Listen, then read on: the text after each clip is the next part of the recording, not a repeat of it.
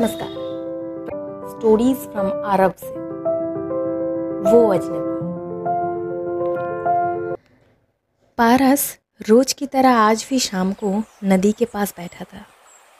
उसे नदी के पास बैठकर डूबते हुए सूरज को देखना अच्छा लगता था। जब वो छोटा था, अक्सर पापा उसे यहाँ लेकर आया करते थे। आज वो बड़ा हो चुका था, पर उसके पापा दुनिया में नहीं रहे। वो हर रोज़ की तरह वहाँ बैठकर डायरी में कुछ लिख रहा था।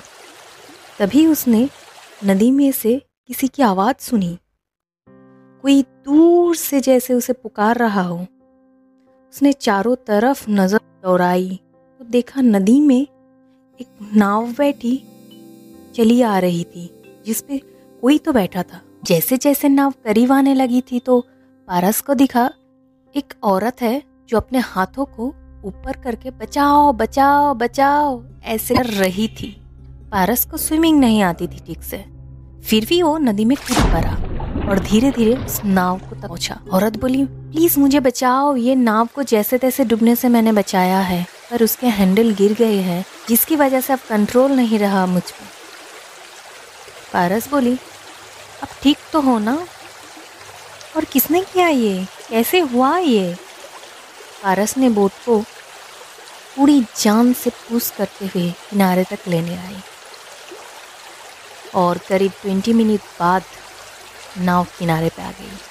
इस औरत को उसने हाथ से के कंधा दे के नीचे उतारा और किनारे पे बैठा दिया। औरत बोली थैंक यू सो मच मेरी जान बचाने के लिए। पारस बोली, मैंने आपकी जान नहीं बचाई। आपकी जान तो उसी वक्त बच गई थी, जब आपने नाव को पलटने से बचाने की पहली कोशिश की थी। औरत बोली, क्या बात है? बातें तो अच्छी कर लेते हो, राइटर हो? पारस बोली, नहीं नहीं। पर हाँ ज़िंदगी को लिखता हूँ पन्नों पर। औरत बोली, इंटरेस्टिंग। आपके साथ ये हुआ कैसे? पारस ने पूछा। दरअसल एक नाव वाला साथ ही था मेरे, और वो मेरे पर्स और पैसे लेके पानी में कूद गया, और मुझे वहीं छोड़ गया। पारस के चेहरे पे कोई एक्सप्रेशन नहीं था, पर जैसे ही उस औरत और पारस की नज़र मिली, दोनों ज़ोर से हंस पड़े।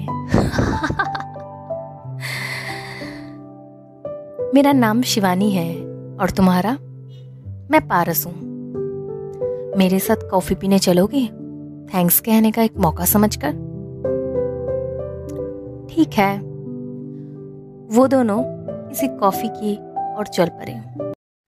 और नदी और उस नाव से दूर होते चले गए, जो इनकी पहली मुलाकात की निशानी थी।